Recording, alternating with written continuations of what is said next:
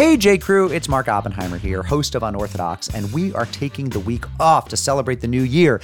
But if you give me three minutes, I will give you four announcements that will improve your lives immeasurably. They will get you off to a great start of Jewish year 5781. All right, you ready? Number one, we are doing a virtual live show with Ort America Monday, October 12th at 7 p.m. Eastern. And yes, the guest is actor, author, and neuroscientist Mayim Bialik. For more information and for the link to register for this live show, go to bit.ly slash unorthodox live events. That's bit.ly slash unorthodox live events.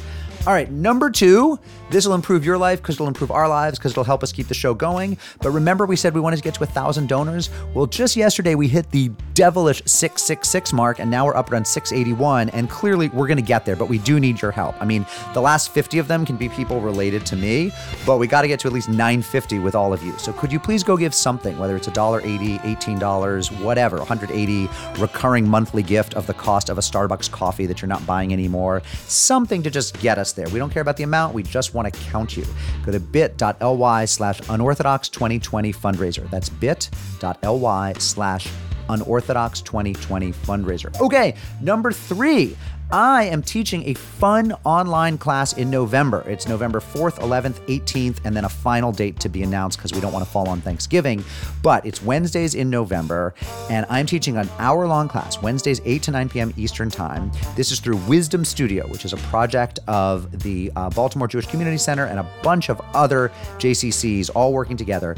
The class is called Short Story Long Life, and we're going to read short stories by Bernard Malamud, Philip Roth, Cynthia Ozick, and others. We're going to watch some of the movies based on their stories, and we're just we're just gonna talk. You know, we're gonna schmooze and talk about stories. No big whoop. Uh, this is Wednesdays in November at 8 p.m. And if you want to sign up, this is unbelievable. That JCC got jcc.org. So go to jcc.org and in the search bar, look for Oppenheimer, and that'll take you to the link for my class, and then you can sign up. There is a cost, um, but it's really, really, really, really reasonable, and I highly encourage you to go look at it. I would love to talk Jewish short stories with you. So go to jcc.org and search for Oppenheimer. And number four, and I hope you made it this far because this is so exciting for me. I recently was in a conversation with my buddy Steve, and we were talking about his history with Boy Scouts. He grew up in a Boy Scout troop in Kansas, uh, Troop 61, and it was a Jewish Boy Scout troop. And I'm not even going to go down the road of how hilarious it was, the stuff they did to make their Boy Scout troop Jewish and to make camping Jewish. But I realized I want to do a whole episode on Jewish scouting.